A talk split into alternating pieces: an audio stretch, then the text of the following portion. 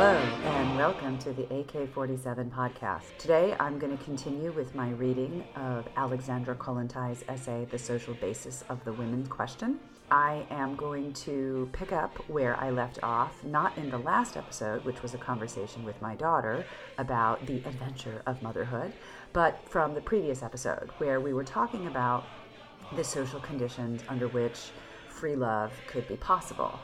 And again, I think it's really important to understand that this essay is written in the early 20th century uh, by Alexandra Kollontai, and this is you know pre-revolutionary um, Russia, where she's writing this essay, and she's thinking about the social conditions of Russia at the time, and she's also very cognizant of the idea that there are Western feminists, there are liberal feminists coming from Western Europe who are talking about these ideas of of free love and women's independence, and Kollontai is trying to root this discourse more directly to socialism and to understand that women can't truly be free, to argue that women can't truly be free until the social relations of production have been changed. I mean, again, this is the classic sort of socialist feminist view on all of this.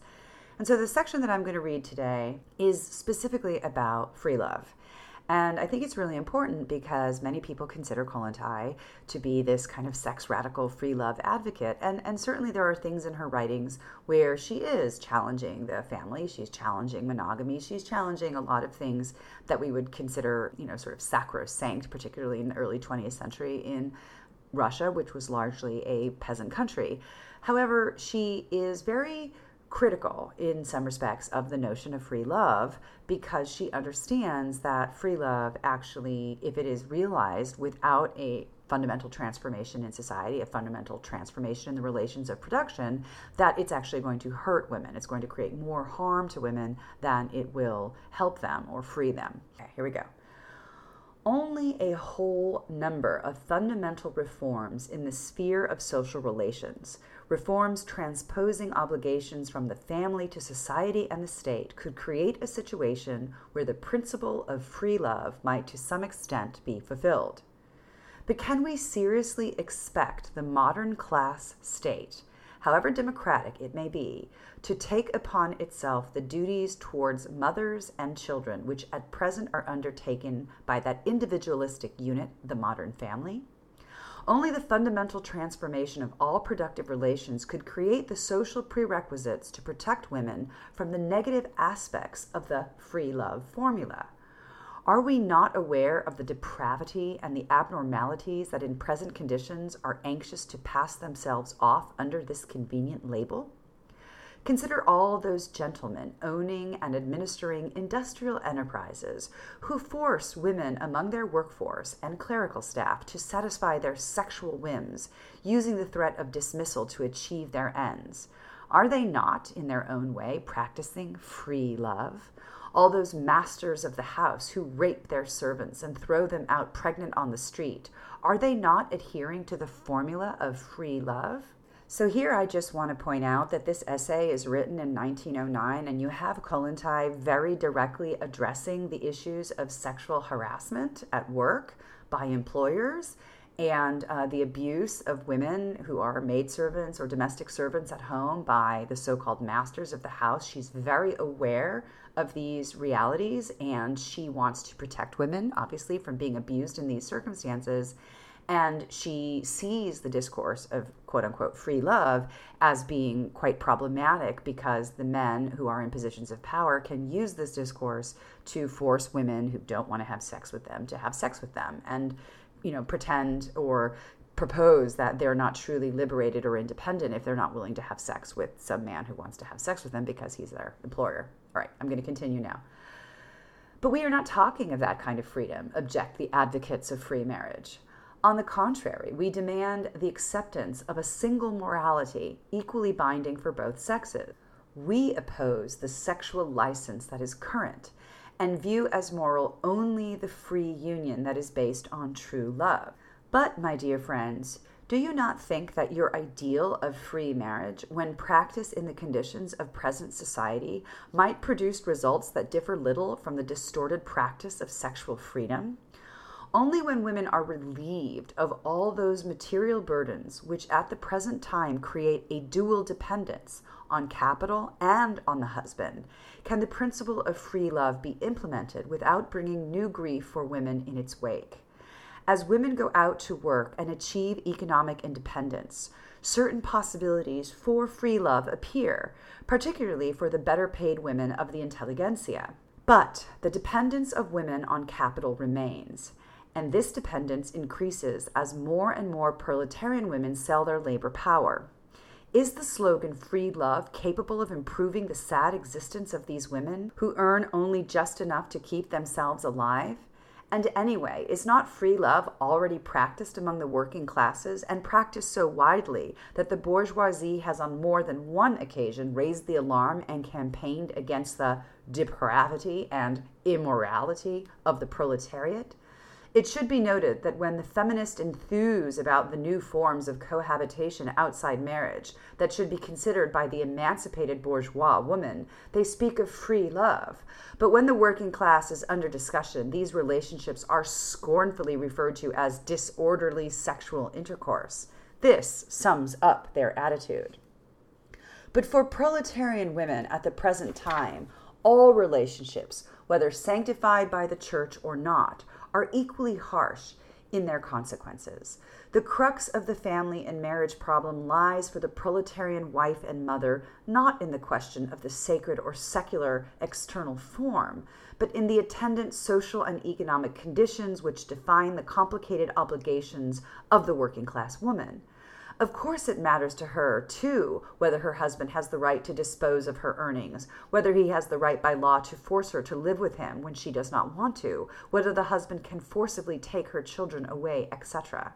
However, it is not only such paragraphs in the civic code that determine the position of woman in a family, nor is it these paragraphs which make for the confusion and complexity of the family problem the question of relationships would cease to be such a painful one for the majority of women only if society relieved women of all those petty household cares which are at present unavoidable, given the existence of individual, scattered domestic economies. Took over responsibility for the younger generation, protected maternity, and gave the mother to the child for at least the first months after birth. In opposing the legal and sacred church marriage contract, the feminists are fighting a fetish. The proletarian women, on the other hand, are waging war against the factors that are behind the modern form of marriage and family. In striving to change fundamentally the conditions of life, they know that they are also helping to reform relationships between the sexes. Here we have the main difference between the bourgeois and proletarian approach to the difficult problem of the family. The feminists and the social reformers from the camp of the bourgeoisie, naively believing in the possibility of creating new forms of family and new types of marital relations against the dismal background of the contemporary class society, tie themselves in knots in their search for these new forms. If life itself has not yet produced these forms, it is necessary, they seem to imagine, to think them up, whatever the cost. There must, they believe, be modern forms of sexual relationship which are capable of solving the complex family problem under the present social system. And the ideologists of the bourgeois world, the journalists, writers, and prominent women fighters for emancipation, one after the other put forward their family panacea their new family formula. How utopian these marriage formulas sound. How feeble these palliatives when considered in the light of the gloomy reality of our modern family structure. Before these formulas of free relationships and free love can become practice, it is above all necessary that a fundamental reform of all social relations between people take place. Furthermore, the moral and sexual norms and the whole psychology of mankind would have to undergo a thorough evolution. Is the contemporary person psychologically able to cope with free love? What about the jealousy that eats into even the best human souls? And that deeply rooted sense of property that demands the possession not only of the body but also of the soul of the other, and the inability to have the proper respect for the individuality of the other. The habit of either subordinating oneself to the loved one or of subordinating the loved one to oneself and the bitter and desperate feelings of desertion, of limitless loneliness, which is experienced when the loved ceases to love and leaves, where can the lonely person, who is an individualist to the very core of his being, find solace? The collective, with its joys and disappointments and aspirations, is the best outlet for the emotional and intellectual energies of the individual. But is modern man capable of working with this collective in such a way as to feel the mutually interacting influences? Is the life of the collective really capable at present of replacing the individual's petty personal joys? Without the unique, one and only twin soul, even the socialist, the collectivist, is quite alone in the present antagonistic world. Only in the working class do we catch the pale glimpse of the future, of more harmonious and more social relations between people. The family problem is as complex and multifaceted as life itself. Our social system is incapable of solving it. So, I'm going to stop right there for this episode and just reflect really briefly here on, of course, what Kollontai is saying, what she's arguing in 1909 and what some of the challenges of her position are for feminists, socialist feminists in 2019, 110 years later.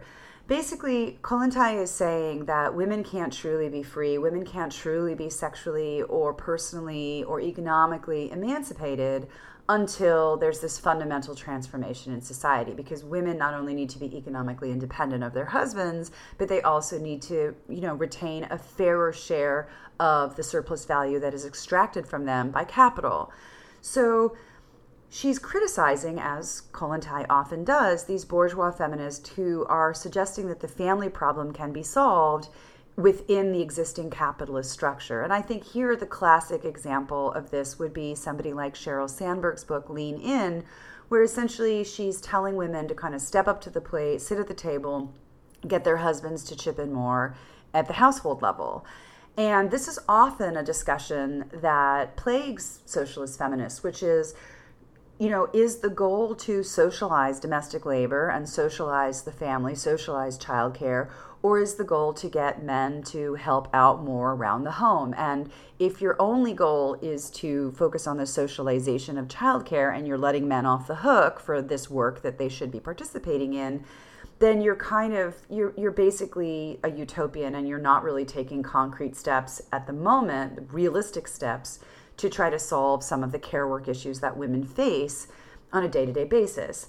So feminists will say, look, you know, yes, it would be great if society, if we had universal paid childcare, if we had a federally mandated maternity leave, but we don't have those things. And so in the meantime, in order to make our lives a little bit more manageable, we should try to get our husbands or our partners to help out more around the house.